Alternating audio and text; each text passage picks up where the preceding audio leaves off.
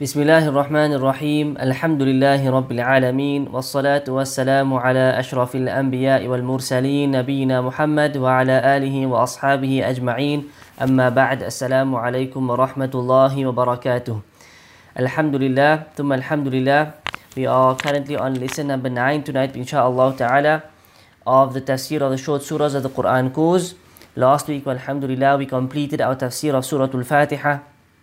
And tonight we move on straight away with the tafsir of the next short surah of the Quran, which is Surah Al-Duha. Um, surah Al-Duha meaning the morning sunlight.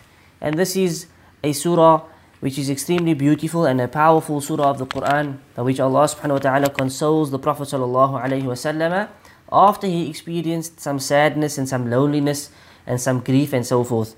Um, and this is in itself, when we study the surah, we will see it is an advice for those who are suffering with some grief as well, and some loneliness or some depression. And through the surah, we can, you know, uh, by understanding the surah, we can treat ourselves and help ourselves overcome this grief. Bi'idhnillahi ta'ala. The surah also teaches us to count our blessings and to be grateful and appreciative of our blessings from Allah subhanahu wa ta'ala, and also to um, be grateful by showing our, our favors that Allah subhanahu wa ta'ala has bestowed upon us to others. Um, what we mean by this is by showing our gratefulness by being good to others and not by humiliating others um, and so forth. So we move, inshallah. The first issue that I'd like to discuss is the cessation of revelation. So, revelation was ceased, as the scholars mentioned, on two occasions um, from the Prophet. The first time this happened was at the beginning of revelation. After Surah Al-Alaq, Iqra bismi rabbika ladhi khalaq was revealed, there was a time when revelation stopped. So he got once off revelation and then it stopped for a particular time and then Surah Muddathir was revealed and the second time a few for a few nights there was no revelation and then Surah Al-Duha was revealed. So regarding the first time revelation was seized or stopped, the hadith basically mentions that the Prophet ﷺ was walking after it has after a revelation had ceased, and he heard a voice from the heaven, and he looked up and he saw the angel who had brought him the revelation to Hira, yani عليه alayhi who was sitting on a throne between heaven and earth, and he says, I was stricken with terror and I fell to the ground. Then I came to my family and I said, Dathiruni, Dathiruni, Zamiluni, Zamiluni, which means cover me, cover me, envelope me, envelope me, and so forth. And then Allah subhanahu wa ta'ala came with the next revelation, which was, Ya ayyuhal muddathir. O the one, O Muhammad, enveloped in garments. Right? Dathir, mudathir. Right? He used to say, Dathiruni. He said to them, cover me. One who's enveloped, Zammiluni. Ya ayyuhal muddathir was then revealed. So this was after the first period of cessation. How long was this period? Some scholars said three years, some two, some two and a half, some 12, some 15 days. 25 days according to Ibn Abbas anhuma, others said 40 days and so on. So the scholars they differed over this time period, right? The most important thing is uh, it happened and why did it happen? Firstly, the ulama say that so that the fear that the Prophet had after that first revelation could dissipate. Could he could yani, move on from it and get over from that fear. Secondly, that he might long for the revelation. He might long for more revelation to come. After the fear disappears, he might then long for this revelation from Allah subhanahu wa ta'ala again. And thirdly, so that Allah will then console him by sending new revelation by which his iman and his steadfastness will be increased. And a fourth reason scholars mention is that cessation of revelation is also done as a test for the people, right? The believers to see will they become steadfast or not. And those who have doubts, will they be steadfast or will they leave Islam and so forth? Right? So the believers become steadfast during this period and the disbelievers would eventually go astray and Allah knows best. Right? Regarding the second time that revelation was seized, right, this happened only for a few nights. As Ibn Kathir said, Surah Duha was revealed after another period of cessation of revelation that lasted for a few nights as proven in As-Sahihain and elsewhere. Sahihain means the two Sahihs, referring to, of course, Bukhari and Muslim. So the hadith in Bukhari says um, that Allah subhanahu wa ta'ala's messenger became sick and could not offer the night prayer for two or three nights. So he could not pray the Qiyamul or Tahajjud for a few nights because he became sick. Then a lady who was the wife of Abu Lahab came to him and said, Oh Muhammad, I think that your shaitan has forsaken you. Right? I think referring to Allah subhanahu wa ta'ala. He has forsaken you. She then referred to Allah as a shaitan, as of course she was a kafira. Um, for I have not seen him with you for two or three nights. Yani, you have not been praying qiyam, or that nur that comes from it is not there, or perhaps she, she's referring to the revelation, right? She is referring to you, you have not received revelation for two or three nights, right? And hence she now is accusing uh, Allah subhanahu wa ta'ala of forsaking him. And she said to him, I think your shaitan has forsaken you because of the lack of revelation. On that, Allah revealed, وَالضُّحَى وَاللَّيْلِ إِذَا سَجَى مَا وَدَّعَكَ رَبُّكَ وَمَا قَلَى Right? This is how the surah was revealed. So it's important that we get into that as well because it gives us a background as to how and when the surah was revealed. Right?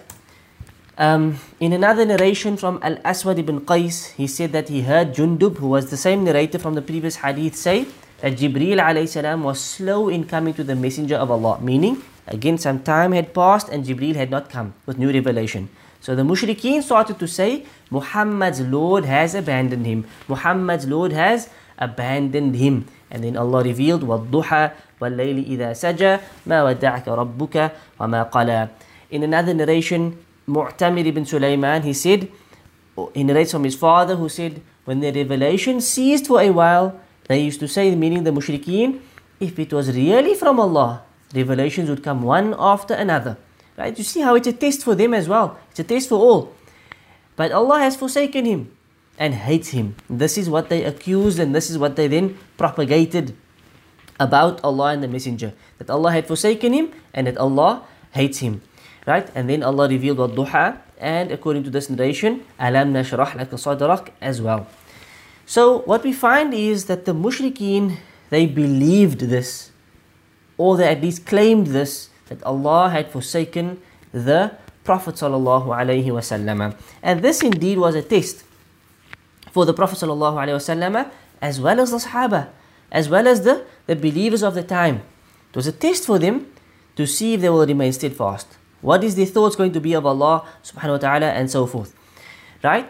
And it was also a time when the Prophet sallallahu alaihi wasallam he longed for this revelation to return and that special connection with Allah subhanahu wa ta'ala. So firstly understand the Prophet sallallahu alaihi wasallam, this was something special to him of course, he receiving revelation and wahi. So he longed for this, he was you know obviously hoping for more of this revelation and longing for the special connection with Allah subhanahu wa ta'ala. Right? And this is something that happens to all of us. Right? We do not receive revelation of course, but we are supposed to have a special connection with Allah, especially in our ibadat and especially in our salah. That salah is that special connection with Allah subhanahu wa ta'ala. When our salah is not up to standard, then we may experience this loneliness. We may experience this um, lack of connection with Allah subhanahu wa ta'ala. We may see that the salah has a lesser of an effect on us.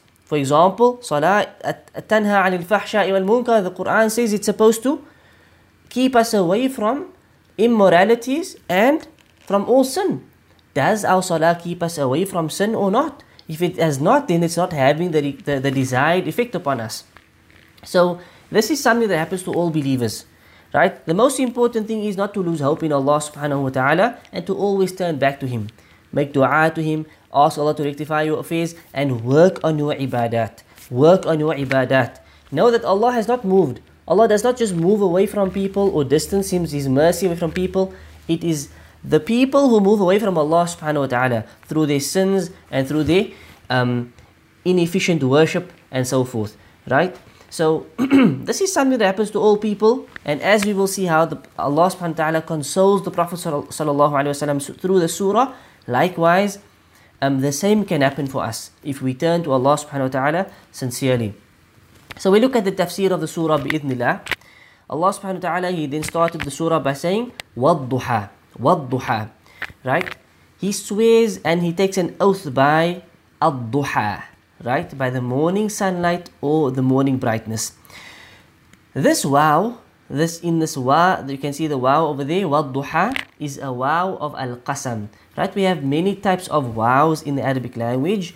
Right? Usually the most common type is we translate waw as and. Right? Here Allah says duha by the morning sunlight. It's an it's a waw of qasam that we use to, to take a qasam, an oath.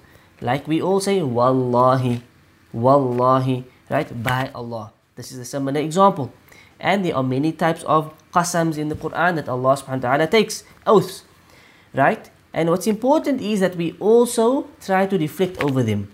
Why did Allah swear by Al-Duha? Why did Allah swear by Al-Fajr? Why was Shamsi wa Duhaha, wal Qamari idha talaha, wan Nahari idha jallaha? All of these are oaths that Allah subhanahu wa ta'ala is swearing by these uh, particular things. There must be an importance, there must be some reasoning and some wisdom behind it. And after these qasams comes an, a lesson. So this lead up, this build up should be studied as well. Should be, you know, thought about and thought into as well, as well as the lessons that um, come after it. Right? Allah swears here by the morning sunlight when it shines bright and strong. This is the time of duha. The time of our duha is the time when the sun shines bright and strong. It's after the Fajr period. So Fajr we know Subh is the before sunrise. Al-Duha comes about after sunrise. Right after the sun has now risen. That period up until Zawal period, right before Zuhr, that is the time of Duha. So this is a time when the sun becomes, he comes up. It's, it's, you know, it's not extremely hot yet. It's soothing, it's warm, and it brings brightness, and it's quite strong in its, in its, in its, um, in its brightness. The context of the surah, again, the Prophet ﷺ was worried that he is to blame for the cessation of wahi. He carries the burden of the ummah. There's no prophet after him, right? Um, the Sahaba, the other Muslims are looking to him for support at every moment, right? He's their leader. And the mushrikeen are throwing around all of these things as we saw. His Lord has forsaken him, his Lord hates him, it's not true. If it was true, the revelation would be continuous and so forth. So the Prophet ﷺ needs an answer, right? And he's waiting. And when this woman came and said these things, Allah subhanahu wa ta'ala then answered them. He refutes the mushrikeen and he consoles his Prophet. Right? So he is going through some grief, some worry, some distress. Is it his fault that the, that the cessation has happened? Um, is he what's he doing wrong? And so forth. Right? And this is something very good. This is something very good that when we have this, this, this connection with Allah subhanahu wa ta'ala, we should do the same thing. Remember, it's not Allah subhanahu wa ta'ala's fault. Perhaps it's a test, but what should we do? We should do introspection. We should then ask ourselves, what are we doing wrong? What is it that, that is causing this disconnection? Why is our salah not having an effect on us? Why is our Quran not having an effect on us? Why are the lectures that we are listening to not changing our lives? And so forth. We should ask ourselves the question and then try to find the answers and fix up our lives inshallah so like the prophet you know he, he had this worry we should truly also have this worry for ourselves so allah subhanahu wa ta'ala he says then wad-duha responding to this context and this what had, what had happened between the prophet and this these mushrikeen that were basically attacking him um, swearing by the the sunlight this morning brightness basically this morning sunlight this morning period so just like that early morning sun brings light out of darkness of the night and it brings brightness to the day. These verses will bring light unto you, Ya Rasulullah. You see how Allah subhanahu wa ta'ala fits this duha into the context of what the Prophet wasallam is going through. Right? He's going through a period of some darkness, some difficulty, some coldness, no revelation, no wahi, no nur from Allah. Right? Allah then swears by the duha. This duha will be like that nur in your life. It will come back. The revelation has come back. It has come back. This, this word alone is revelation. Right? This waw alone is revelation. So this brings that light back into his life, just like the light of Ad-Duha brings to the day. Subhanallah. And this immediately brings warmth to the Prophet ﷺ. After the coldness of the night, that morning sun, that time of Ad-Duha brings warmth. It's a soothing type of warmth. It's not, um, you know, extremely hot. It's not excruciating heat like you get in the desert. No, it's, it's, it's actually a soothing warmth This is what it brings to the Prophet ﷺ. This ad-duha, this revelation that comes, this also brings the same feeling back to the to Rasulullah and to the believers as well, right at the time. And this undoubtedly shows the immense and great love that Allah subhanahu wa ta'ala has towards the Prophet ﷺ, proving the mushrikeen wrong, affirming his love, and look at the way he addresses the Prophet ﷺ. Look at the appropriate words that he uses and swears by in this context to console and to reassure Rasulullah sallallahu alaihi wasallam. Um, the time of al-duha is from after the sun has risen until before zawal which we have mentioned. And it is a time when people are usually busy working. That as we know that morning period time it's generally everybody's at work kids are at school and so forth. The next ayah Allah Azza wa Jal then says وَاللَّيْلِ إِذَا سَجَى وَاللَّيْلِ إِذَا سَجَى This waw again is a waw of Al-Qasam. He then swears and takes an oath by Al-Layl. We should know the word Al-Layl means the night Like Al-Yawm means the day Yawm and Layl. Allah now swears by the night, إِذَا سَجَى When it falls still. When it falls still.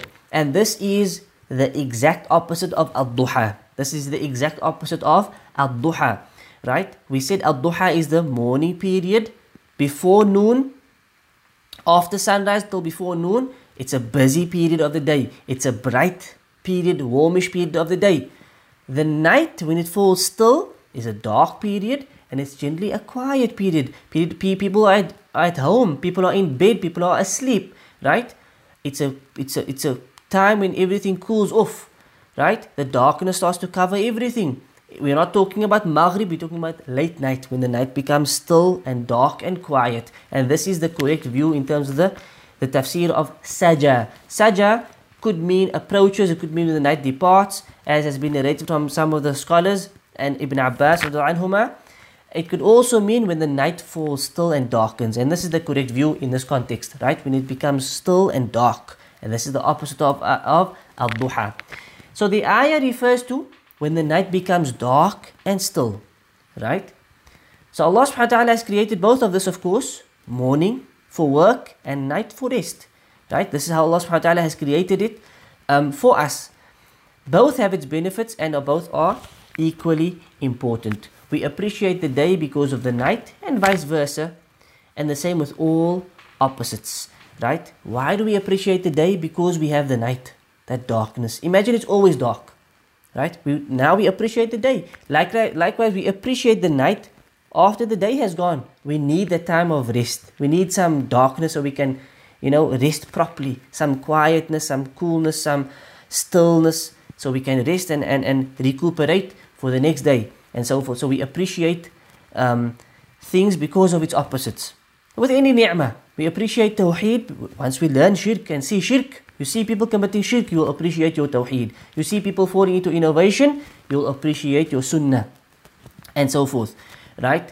You appreciate wealth when you see the poor. You appreciate your food when you fast. Or you see those who are hungry. Right? You appreciate everything when you see the opposite or experience the opposite. Okay? Likewise with difficulties and times of ease. Right? The Prophet ﷺ went through a small time of difficulty. Now comes the ease when Allah subhanahu wa ta'ala reveals al-duha once again. When He says wal-duha. We all go through times of ease and we all go through times of difficulty. We should appreciate both of these times. When we hit the difficulty, now we appreciate our times of prosperity and ease. And likewise, when we experience times of um, of ease, we appreciate those difficulties that we went through because those difficulties, when we get through them, they make us better people. They make us stronger than what we were. They teach us valuable lessons. This is the way of the believer. Right? He takes a lesson from every single um, issue and every single condition and circumstance that he goes through. As the hadith is amazing is the faith of the believer, and we should know that hadith inshallah ta'ala. So we take benefit from the times of difficulties as well as the time of ease. Just some of the things some of the scholars have mentioned very quickly. Some said Al Duha refers to the Nur of Jannah, and others said Al Duha refers to the Nur that's found in the hearts of the righteous people, whilst the darkness, wal layli idha saja, that darkness refers to the disbelief and the darkness that's found in the hearts of the disbelievers. Others said Al Duha refers to the worshippers who worship Allah in the time of al-duha, in that morning time.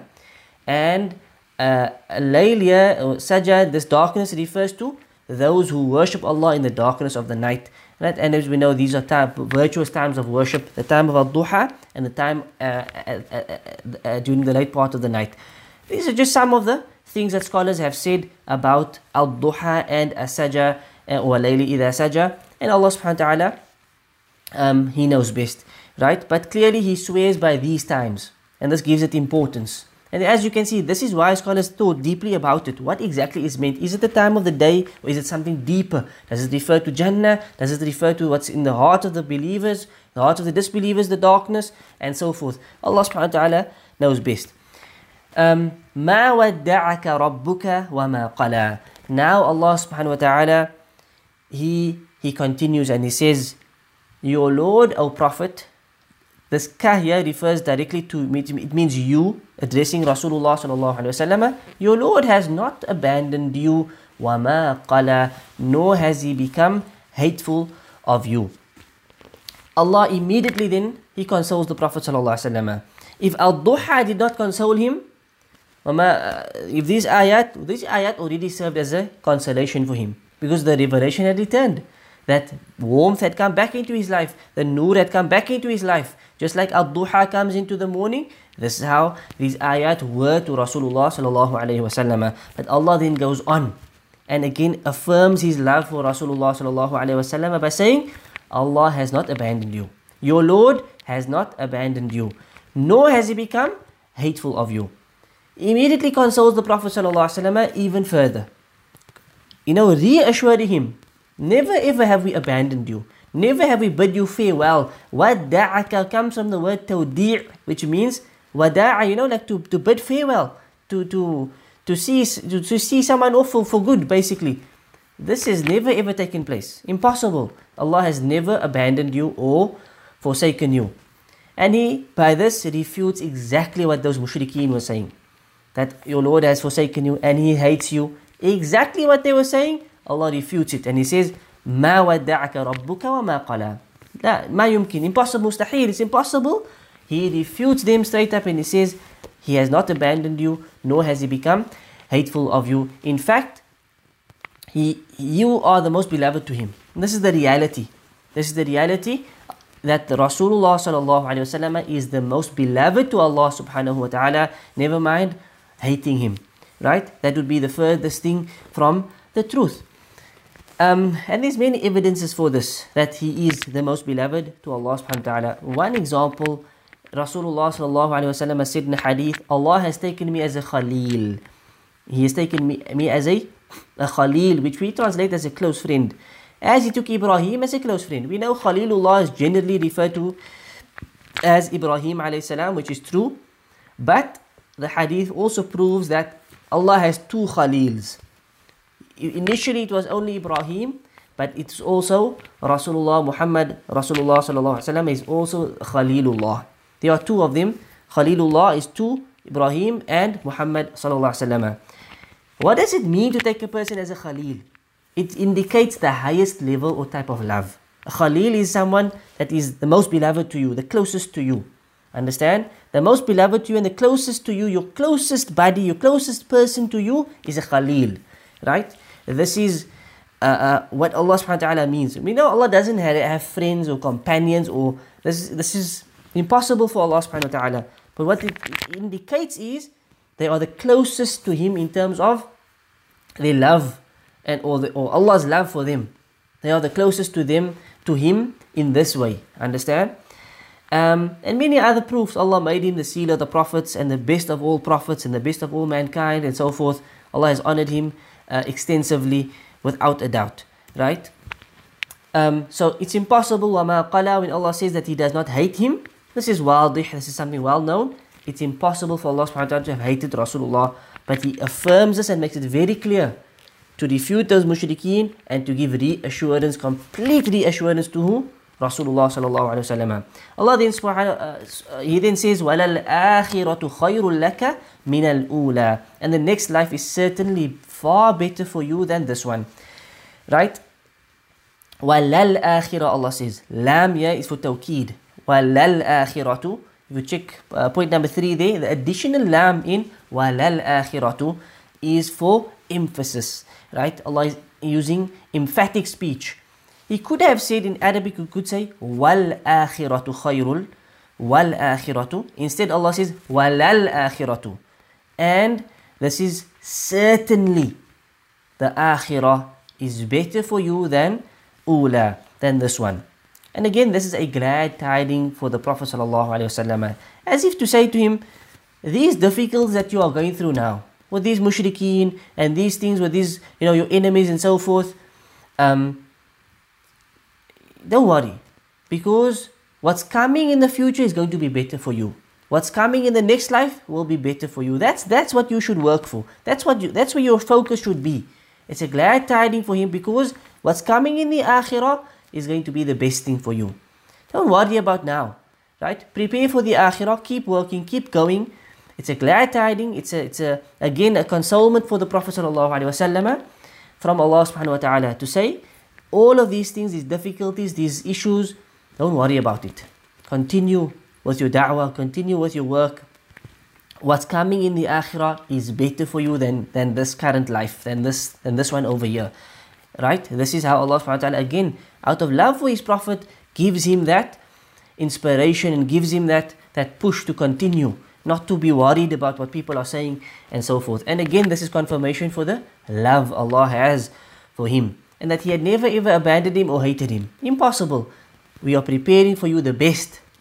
Not necessarily in this life, but especially in the akhirah, in the next life. Right? So this will confirm that the akhirah will be better for the Prophet, and this brings about hope and steadfastness, as we said. Things will get easier, O Prophet specifically, and O people. Right? Allah is telling him that things will get easier and better, don't worry. Right? And to the people as well. For those out there going through some difficulty, those out there struggling with their deen, struggling with propagating the deen to others, struggling within their family, and so forth. We've spoken about the hadith of the strangers. Don't worry, what's coming in the akhirah is better for you. That's what we are working for, that's what we are striving for. It's not the, the pleasures of this world that we are after, it's the pleasures of the akhirah that we, that we should be seeking, right? And that's where we should be seeking and hoping for our reward, and not necessarily inside of this dunya and so forth. So let's work for that because that's better and that's best than what than than, than the pleasures and, and, and, the, and the favors of this world and so forth. Wallahu musta'an. Um, when the Prophet ﷺ was given the choice at the end of his life between remaining in this life forever and then going to paradise or moving on to the company of Allah, he chose that which is with Allah over this lowly world. It's so stated by Ibn Kathir. So Allah subhanahu wa ta'ala gave him a choice. Do you want to stay in this dunya or do you want to come into the akhirah or, or leave this dunya now and so forth? There's a narration, um, some have said it is weak, where the Prophet ﷺ said this in a general sense in a khutbah and Abu Bakr anhu, he cried. And they said, What's wrong with Abu Bakr? The Prophet was speaking in a general sense. He just said, A man will be given a choice between this world and Abu Bakr understood what, what was meant by this man was Rasulullah that he had been given the choice and he then said that this man chose the akhirah, he chose to be with Allah. Abu Bakr understood what this meant and he cried because he knew this meant that the, the end of the life of the Prophet was soon approaching. Right? So we know that he chose to be with him and we spoke about this last week when we said on his deathbed he said مع النبيين والصديقين والشهداء والصالحين We should know what that means. If we don't, we should go back to that lecture. And he said, Allahumma fir rafiq al-a'la. Allah with the company of the, the most high, yani in Jannah, and so forth. Right? In fact, the hadith, Rasulullah sallallahu was lying on, his, on a straw mat and it left marks on his body. And this is how simple he was. Right? This shows how detached from this dunya he was. Remember, he's the leader of the ummah. If he wants something fancy, he will get it. Who would not give it to him? If he wants the best of homes, he would get it built for him easy. Right? He's the leader. Imagine all the Muslims come together, what could, what could they not give him? Right? Um, when he woke up, he began to rub his side. Think, it's a straw mat, it, it must not have been very comfortable. He, he rubs his side and it, it leaves mark on his body. So Abdullah Mas'ud said to him, O Messenger of Allah, will you allow us to spread something soft over this mat? And he let us give you some sort of a mattress, some sort of blanket or something soft over this, so you can have some comfort, you can relax After all of the burden that you go through, all of the stress and the difficulty that you go through in this dunya for this deen, for us and so forth, let us give you something comfortable. And he then said to them, Mali walid dunya. What is there for me in this world? There's nothing for me in this world. إنما مثلي ومثل الدنيا كراكب استظل تحت شجرة ثم راح وتركها. He said the example of me, the parable of me in this world is like a rider. Right? Think of a rider on a horse. He rests in the shade of a tree, then he passes on and leaves it. That tree is the dunya. This rider comes past, he stops, he takes a rest, and he gets up and he goes. That is the, the way the Prophet is in this dunya. He comes, he passes by, and he goes. Right? Meaning, he does not live for this world. He's not living for this world, he's living for the akhirah because the akhirah is better. خَيْرٌ لَكَ مِنَ الْأُولَى It is better. Hence, whatever he's doing, he wants the reward to be there and not in this world. Right? And this is the understanding of Rasulullah and it's of course a lesson for us that we shouldn't be working too much for this dunya. We can work, we can earn, we can have a home and so forth, no problem. But ultimately, we should be preparing our home in the akhirah. What are we building for the akhirah? What are we investing for the akhirah? We can invest in this dunya in so many things. Right? What have we invested for the akhirah? As the hadith says, when you a person is buried, three things follows him to the grave. His family, his wealth, and his deeds. Two of them will leave, except the one will remain. Your family will leave you behind. Your, de- your, your, your wealth and so forth will leave you behind. It will return home, whilst only your deeds will remain with you in the qabr. Right? We need to work for this the life in the qabr, in the barzakh, and then the life in the akhirah, which is eternal. It's eternal. Imagine the Prophet ﷺ passed away 1400 odd years ago, 30 odd years ago, uh, and so forth. That's how long he's been in the barzakh, in the qabr. That's how long he's been buried. He lived for 63 years, he's been in the qabr for over 1400 years. Subhanallah. And how long will he remain there? Only Allah knows. And then he goes to the akhirah for eternity. This is something to reflect over just to give us an idea how insignificant this dunya and this life is, how short it really is, how how how in comparison to, to the barzakh it really doesn't compare, and how in comparison to the akhirah it's it's nothing. Imagine eternity compared to an average of 60 years, it could be less, it could be more, and only only Allah knows. So we should be preparing and investing for the akhirah because that's eternity. That is that is the real life, you know, and that is completely better than this world. And our ultimate goal is to be in Jannah and to be in Jannah with the Prophet sallallahu alaihi wasallam and so forth. May Allah make us of them who achieve that. Ameen. Allah subhanahu wa ta'ala then says, وَلَسَوْفَ يُعْطِيكَ رَبُّكَ فَتَرْضَاهُ And surely your Lord will give so much to you that you will be pleased. Subhanallah. So, many scholars said this applies to the akhirah. This ata, this giving that Allah will give to Rasulullah sallallahu they say it applies to the akhirah. Because of the previous verse. The previous verse said that the akhirah is better than this current life. Right? So they said when Allah says that He will give you so much that you become pleased, it refers to He's giving to you in the akhirah. Right? For example, many things will be given to him. One of the main things that will be given to the Prophet ﷺ is Shafa'atul Kubra, the great intercession. Right? On Qiyamah, what's going to happen? People are going to run around looking for someone to intercede on behalf of them. So they're going to come to this Prophet who's going to say, Nafsi, Nafsi. And they'll go to Musa, they'll go to Ibrahim, they'll go to Nuh, they'll go to all these prophets. Each one will say, Nafsi, Nafsi is worried about himself.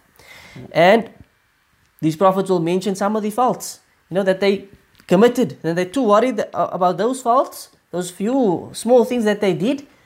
That's causing them grief and worry that they cannot help others until they end up at the Prophet ﷺ, who will then intercede on behalf of his ummah, who will then intercede on behalf of his ummah, the great intercession, it's given to him alone, right? Um, Al Kawthar is given to him, that, that, that river is given to him. The Maqam and Mahmuda, that honorable station that only he will reach, that he's promised, that we ask Allah subhanahu wa ta'ala to give him at the end of every adhan, we ask Allah to give him the Maqam and Mahmuda. He will be in the highest place in Jannah. And so, these are some of the blessings Allah will give him alone in the Akhirah. Right? Ibn Abbas, he said, in Tafsir ibn Kathir, it's mentioned Allah will give him in paradise one million palaces. One million palaces, and each palace will contain whatever he wishes of wives and servants. Just one example of what some of the Sahaba said will be given to Rasulullah sallallahu alaihi wasallam in the akhirah referring to وَلَسَوْفَ يُعْطِيكَ رَبُّكَ فَتَرْضَى and surely again if you look at that lam there وَلَسَوْفَ while la sawfa, that lam ne is for certainty, for emphasis, and surely your Lord. Normally in Arabic we just say sawfa yu'tik. You will get. sawfa means a, it's a future, it's a word that we use to imply something that's going to happen in the future. Sawfa, um, u'tik, I will give you in the future. So Ya Allah says, wala sawfa, and surely He will give you. Your Lord will give you. Rabbuka, your Lord will give you fatarda, that you become pleased. Meaning, the amount you will be given will please you completely. Those palaces will please you. That intercession will please you. That's his concern. His concern is his ummah. Isn't it so? The Prophet's main concern is what's going to happen to my ummah. My ummah, my ummah. That's his concern. Right? Ummati, ummati. So Allah is assuring him, I will give you so much that you will be pleased. Yani your shafa'ah, you will be there, you will intercede for them, they will enter paradise and so forth. And this will please him. It will be enough that will be pleasing to Rasulullah sallallahu alayhi wa and this again is the great bounties and the mercies of Allah subhanahu wa ta'ala, not only upon the Prophet, but also upon all of the Ummah. May Allah make us of the best of them. Ameen. Other scholars say it applies to this dunya as well. So it's not restricted to the akhirat. When Allah says He will give him so much that will please him, not only in the akhirah, definitely in the akhirah, but also in the dunya as well. So for example, Allah has given him many victories. Right? The battle of Badr and Uhud and other battles that they fought. Allah gave him victories. Allah gave him these things. It pleased him, no doubt. Right? Establishing the deen of Islam, establishing Tawheed, bringing people into Islam. Many people accepted Islam. Right? This pleased him. Right? Um, contentment in this world, pleasing to him. Allah gave this to him. His message and his sunnah that spread. This Allah gave him. That pleased him. That his sunnah was spread to the best of you know, in the most perfect of ways. To this day, we have it with us in pristine form. And how has Allah not given him? Imagine every righteous deed that is committed in this dunya by any person, by any believer, right? That reward will eventually go back to Rasulullah sallallahu alaihi wasallam, because ultimately that righteous deed had to have come from him. Remember, Adal al khair kafa'ilihi, as the hadith says, the one who uh, directs to goodness is like the one who did the goodness himself, meaning he will get the reward in full. Just like the person who did the, the actual deed.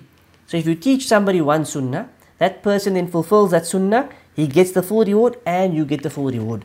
So it goes all the way up to the one who taught you, the one who taught that person, who taught that person, to that person, right up to who? Rasulullah which means that reward is written for each person up until the Prophet and that means every good deed that's ever been done, the reward goes back to who?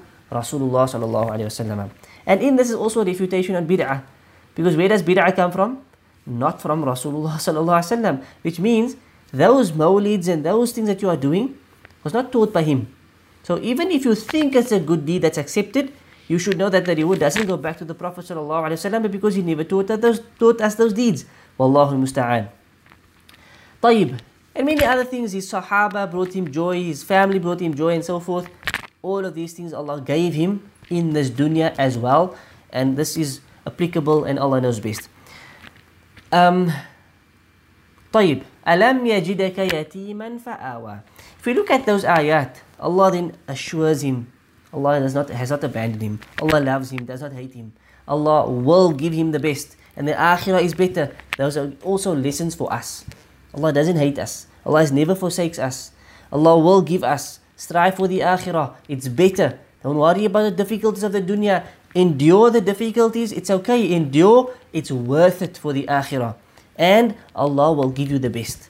Allah will give you the best right? Endure it now, Allah will give you the best in this world and in the akhirah. This is the promise of Allah.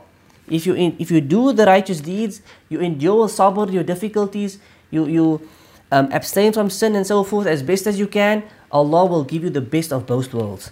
This is the promise of Allah subhanahu wa ta'ala. It's not restricted to Rasulullah sallallahu He gets the best, no doubt, because he deserves it of the best.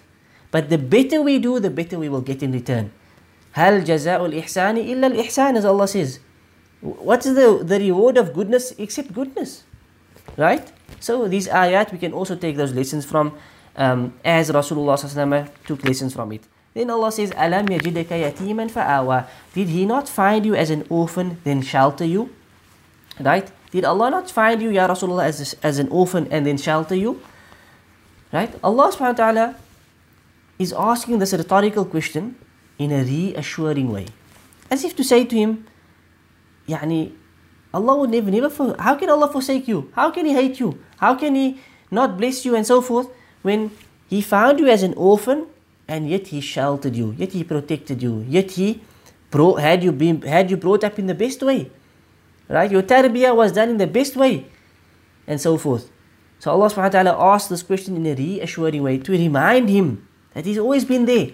From the time you were an orphan, the Prophet ﷺ, we know his father died while his mother was pregnant. He never met his father. His mother died, Amina, when he was only six years old. Right? He was a young boy and his mother passed away. Okay? A youngster with no parents. What happened to him? Did he go astray? Did he get, did he get lost along the way? Fa'awa, Allah says He sheltered him. He protected him. He went under the guardianship of his grandfather Abdul Muttalib who then died two years later when he was eight years old. Right? And again, look at Allah he mentions the example of an orphan. Yatiman. An orphan, we know people generally orphans struggle. Orphans generally they have no parents. Your parents are your your your foundation. You know, they are your uh, they keep you you you you you firm. They they are your support base. Right? For all of us that, that have been blessed with parents, alhamdulillah, may Allah grant them long lives, they are a support base right? When we need help, we need shelter, they're there. They, they clothe us, they feed us, they, they bring us up and so forth. They rear us in the best way possible. An orphan is someone who has, who has lost this, right? They've lost this. And especially from a young age, something extremely challenging. That's why many orphans, they, they have a tough upbringing. Wallahu musta'an. The Prophet ﷺ was an orphan. Yet who sheltered him? Allah is saying it is he that sheltered him. He doesn't mention his grandfather or his uncle, his he mentions because ultimately Allah used them to shelter him.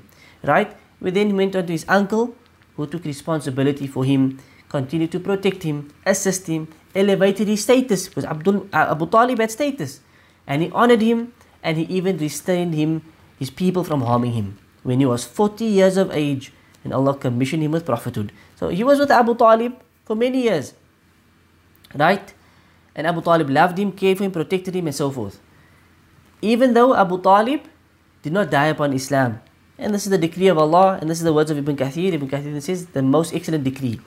Right? He died a short time before the Hijrah.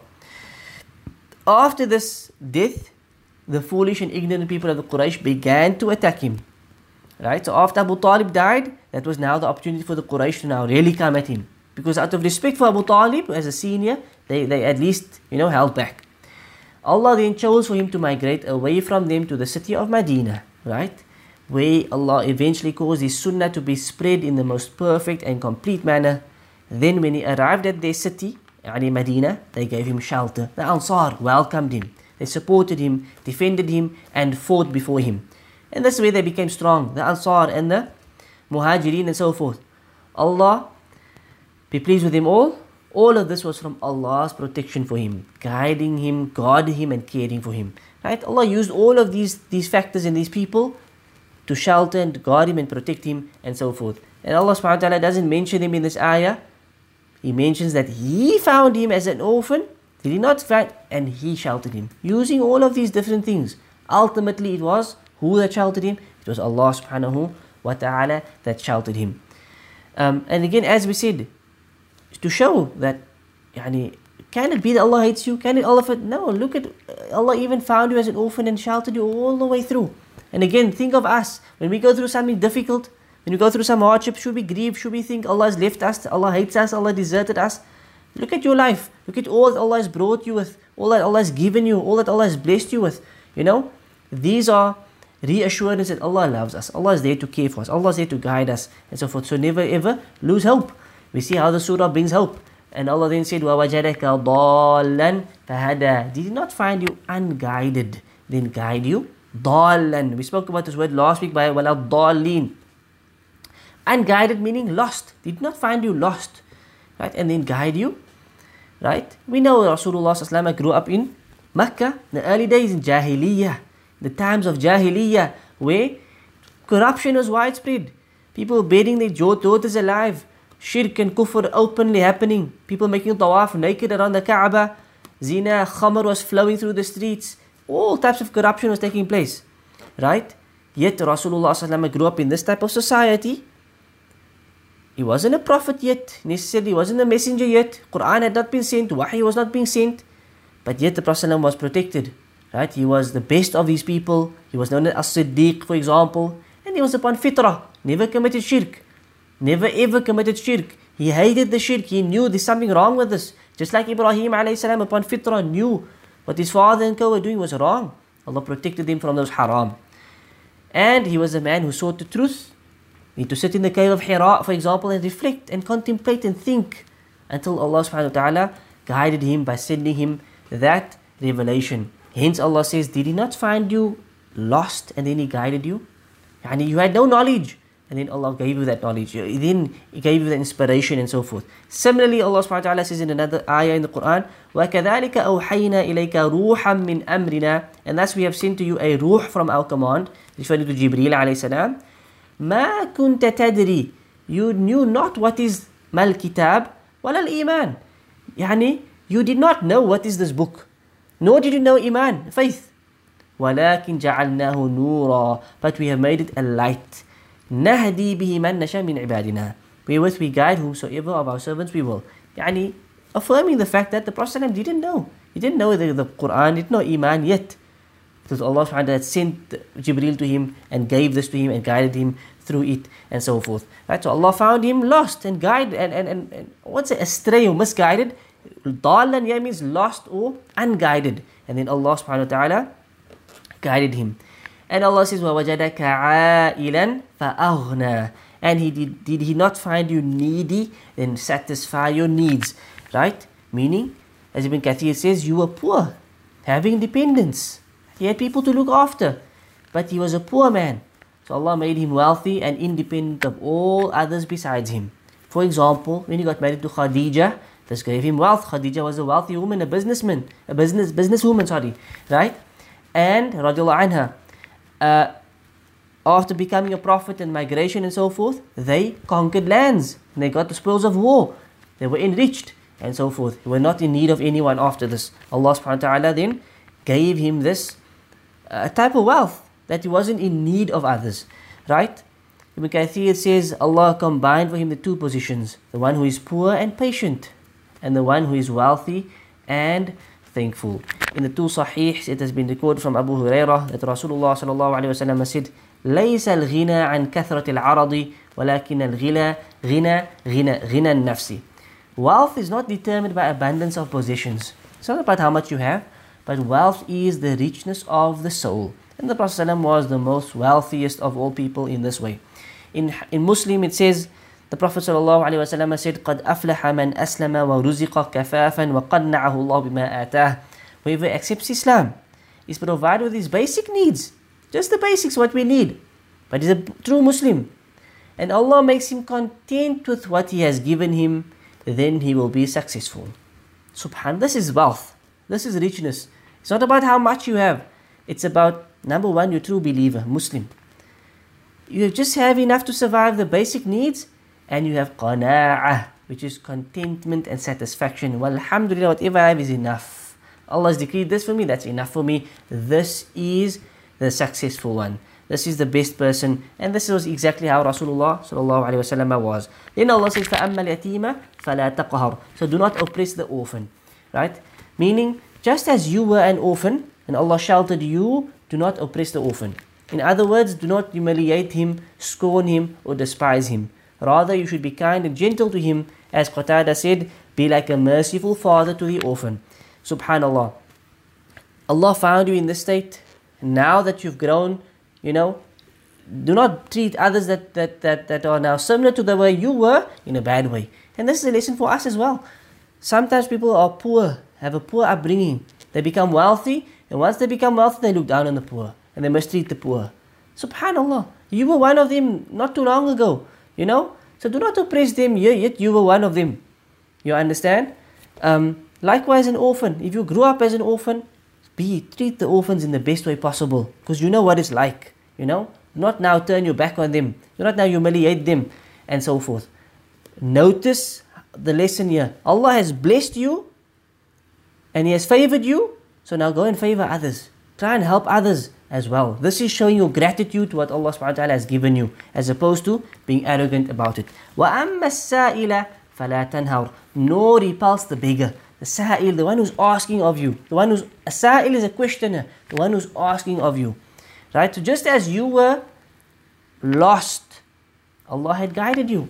So do not scorn the one who asks for knowledge, seeking to be guided. So here you'll see the scholars actually refer to the beggar here as the one who's asking for ilm.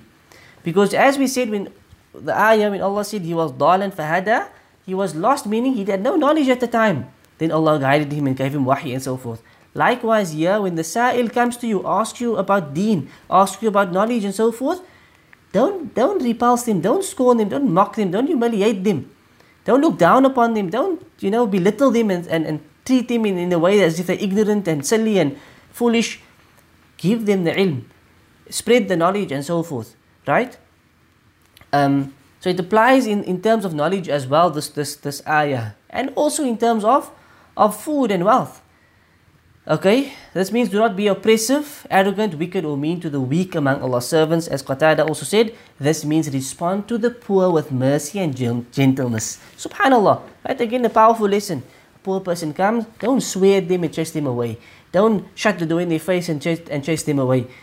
In reality, Allah sends that poor person to you, giving you an opportunity to give sadaqah, giving you an opportunity to come closer to Allah. Had He not come, that opportunity for sadaqah might not have been there. That's another way to look at it, you know. Um, and likewise, there was a time when we did not have. So now that you see someone who is in a similar situation, you should feel for them and you should give them, if it's wealth, if it's food, and even if it's knowledge, and even if it's knowledge. So the students of knowledge, the scholars should take heed of this lesson as well. When they deal with others in da'wah, people may ask silly things, people may ask crazy questions. Have patience, don't turn them away, don't mock them, don't humiliate them. Treat them in the best way possible and answer them in the best way possible. This is the powerful, uh, uh these are some of the powerful lessons that we get just from this part of the ayah as well, or the surah as well. Also, look at those below you. Subhanallah, look at those below you. Right? And this is a prophetic teaching. When you feel that you don't have enough, when you feel you want more, your home is not big enough, your car is not good enough, your phone is not good enough, your clothes are not good enough, this one's not good enough, that one's not good enough. Look at those who have less than you. Don't look at those who have more than you. Sometimes we see somebody with certain things and we long for more. Sometimes it's human nature. Don't look at those things, look at those who have less than you and then you will find satisfaction. Then you will find satisfaction. Look at that beggar who doesn't have. Then you find satisfaction what you have, Alhamdulillah. Look at that person who doesn't have knowledge, and you'll be satisfied, Alhamdulillah. You'll be, you'll be right. Look at that person who is an orphan. He doesn't have parents. He doesn't have family. He doesn't have relatives. He doesn't have friends, and you appreciate those around you. Doesn't have a spouse you appreciate your spouse. Doesn't have children, you appreciate your children, and so forth. Look at those below you. This is a powerful prophetic teaching that people need to learn, as opposed to looking at those who have more and always hoping and wishing for more. As we spoke about, the true happiness is qana'ah, that satisfaction and contentment with what Allah subhanahu wa ta'ala has given you. Right? Um, so again, the person who's sad or depressed or grieving, don't look at those who have more, always look at those who have less. And then you count your blessings and then you become appreciative of what Allah subhanahu wa ta'ala has given you. This is another powerful lesson from the surah. وَأَمَّا بِنِعْمَةِ رَبِّكَ فَحَدِّثْ Allah then says, and proclaim the blessings of your Lord. Pro- proclaim the blessings of your Lord. فَحَدِّث also means speak about it, mention the bless, uh, proclaim or mention or speak about the ni'mah of your Lord. Right? Ibn Kathir said, just as you were poor and needy, and Allah made you wealthy, tell them about Allah's favors right? Sometimes it's a good thing to mention the favors of Allah subhanahu wa ta'ala that, that Allah has blessed you with, right? Um, in a hadith, Rasulullah sallallahu alayhi wasallam, he said, indeed Allah loves to see the results or effects of his favors upon his slaves, right? He loves to see the effects of his favors upon his slaves. In another narration, he saw a man with some worn out clothing. And he said to this man, Do you have any wealth? And the man said, Yes, I have wealth. And the Prophet then said to him, You know, Allah loves to see the effect of His favors upon His slaves. As if to tell him, um, Why are you wearing worn out clothing if Allah has given you wealth? Allah loves to see that if you have wealth, spend it upon yourself as well. You understand? So that you at least look good. As the hadith also says, Inna Allah jamilun yuhibbul jamal. Indeed, Allah is beautiful and He loves that which is beautiful. Right? And this is in line of what this ayah is basically saying. If Allah gives you the ni'mah of wealth, show the wealth. Right? Doesn't mean become a show off. Doesn't mean become wasteful. It doesn't mean become extravagant. No, we are not saying that. We're not saying go beyond the bounds, become. La. We are saying that if Allah has given you a certain means and standard to live by, then you are by all means you should live by that standard, right? With you know giving your sadaqah, with paying your zakah every year, with you know spending in the path of Allah subhanahu wa ta'ala and so forth, helping those in, in debt, helping those in need. That those things are no doubt we are highly encouraged, if not wajib at times, depending on the on the situation. But otherwise, you should proclaim the bounties that Allah has given you, the, the ni'mah Allah has given you. In this case, Allah has given you knowledge, proclaim the knowledge, you know, spread the knowledge. Don't hold back, spread the knowledge. Don't speak without knowledge, no, but proclaim the knowledge. If Allah has given you um, wealth, you should spend the wealth appropriately, right? You should look good. Allah loves that which is beautiful, as in the hadith we mentioned. In this case with the Prophet, He's blessed you with prophethood with the Quran, with the Sunnah. Proclaim it to others. Don't hold it back. Right? This is basically what this ayah is telling us. So, yes, at times, there's times when we keep things a secret. There's times when we keep things secret and we don't tell everybody and tell anybody because we fear evil eye. This is also in its place. This is also in its place. Every bounty is um, is is mahsud. Yani, it, it, people are jealous over it. This, this is also a fact. So, as a believer, certain uh, blessings we can proclaim openly. Right? I got married, it's a blessing. Alhamdulillah, it's not a secret, should be public news. Right? It should be known to all that, you know what, Allah blessed me with a, with a spouse, I'm married. I have offspring. It's no problem to, to publicly tell people you have offspring. It shouldn't be kept a secret. You understand? Certain blessings Allah has given you, you can proclaim and certain blessings you can keep a secret. Right? You can keep a secret, especially if it can possibly lead to evil eye and hasad, and envy, and so forth. At times it's best to keep it a secret. There's a line here that we should not cross. There's always the middle path. You understand? Um, and bismillah, we, we should know that middle path, inshallah, and try to stick to that middle path. Okay? Um, so this is another important verse that uh, Allah subhanahu wa ta'ala basically he ends off the surah with a powerful surah as we said and a very beautiful surah and as we said, it, it's a consolement for Rasulullah sallallahu alaihi wasallam specifically, and also for all of the ummah. And just like we go through times of darkness, walayli the sajah, al-duha comes. It always comes. So Allah started the surah with al-duha to bring about that light and that nur first. Don't worry too much about the darkness. That nur will always come. That warmth, that soothing warmth will always come. Just like that, it came for Rasulullah sallallahu in, in the case of wahi coming back. Right? Allah does not hate you. He does not abandon you. He will never abandon you and He will never hate you. Allah is always there and is always ready to accept us. Accept our tawbah. Yuridullahu ayyatuba alaykum. Allah says Allah wants to accept your tawbah. Allah forgives all sins. No matter what we have done, we are never ever too far away from Allah subhanahu wa ta'ala. So we never ever lose hope in the mercy of Allah. Um, and Allah loves us. And that's why He says, وَلَلْآخِرَةُ خَيْرٌ لَكَ مِنَ الْأُولَى that the akhirah is best. The akhirah is what we should strive for and work for. Allah is preparing the best of the rewards for us in the akhirah. So don't worry too much about the hardships of this dunya. Bear the hardship. It, it has to be there. We are not in paradise. There must be hardship. There must be tests and trials. Have patience, have sabr, persevere. Bear those hardships because the akhirah is waiting, it's better for you. Way better than this dunya.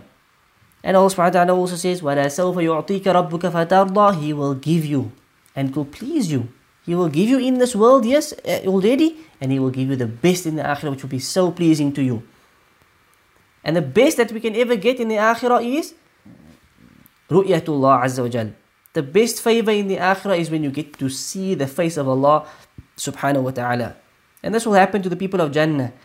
They will get to see the face of Allah and nothing will, will be more delightful and pleasurable to them than this. Nothing will be better.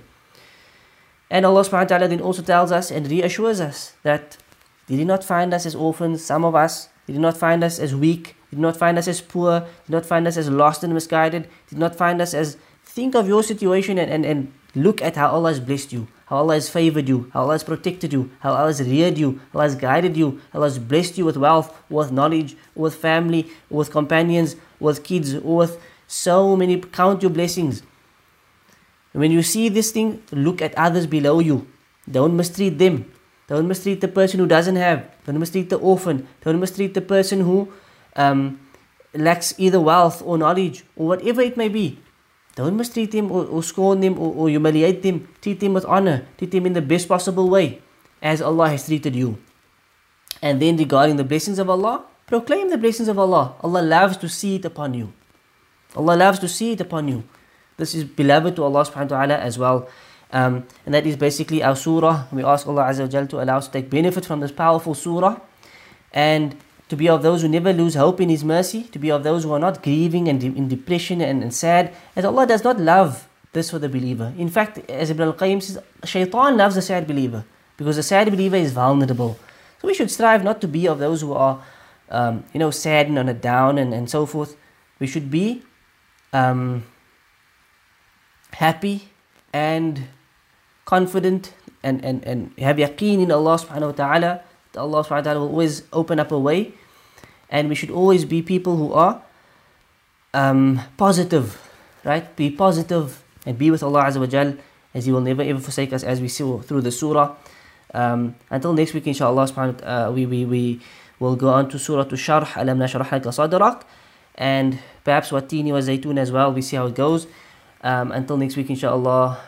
سبحانك اللهم وبحمدك أشهد أن لا إله إلا أنت أستغفرك وأتوب إليك وصلى الله على نبينا محمد وعلى آله وصحبه أجمعين. السلام عليكم ورحمة الله وبركاته.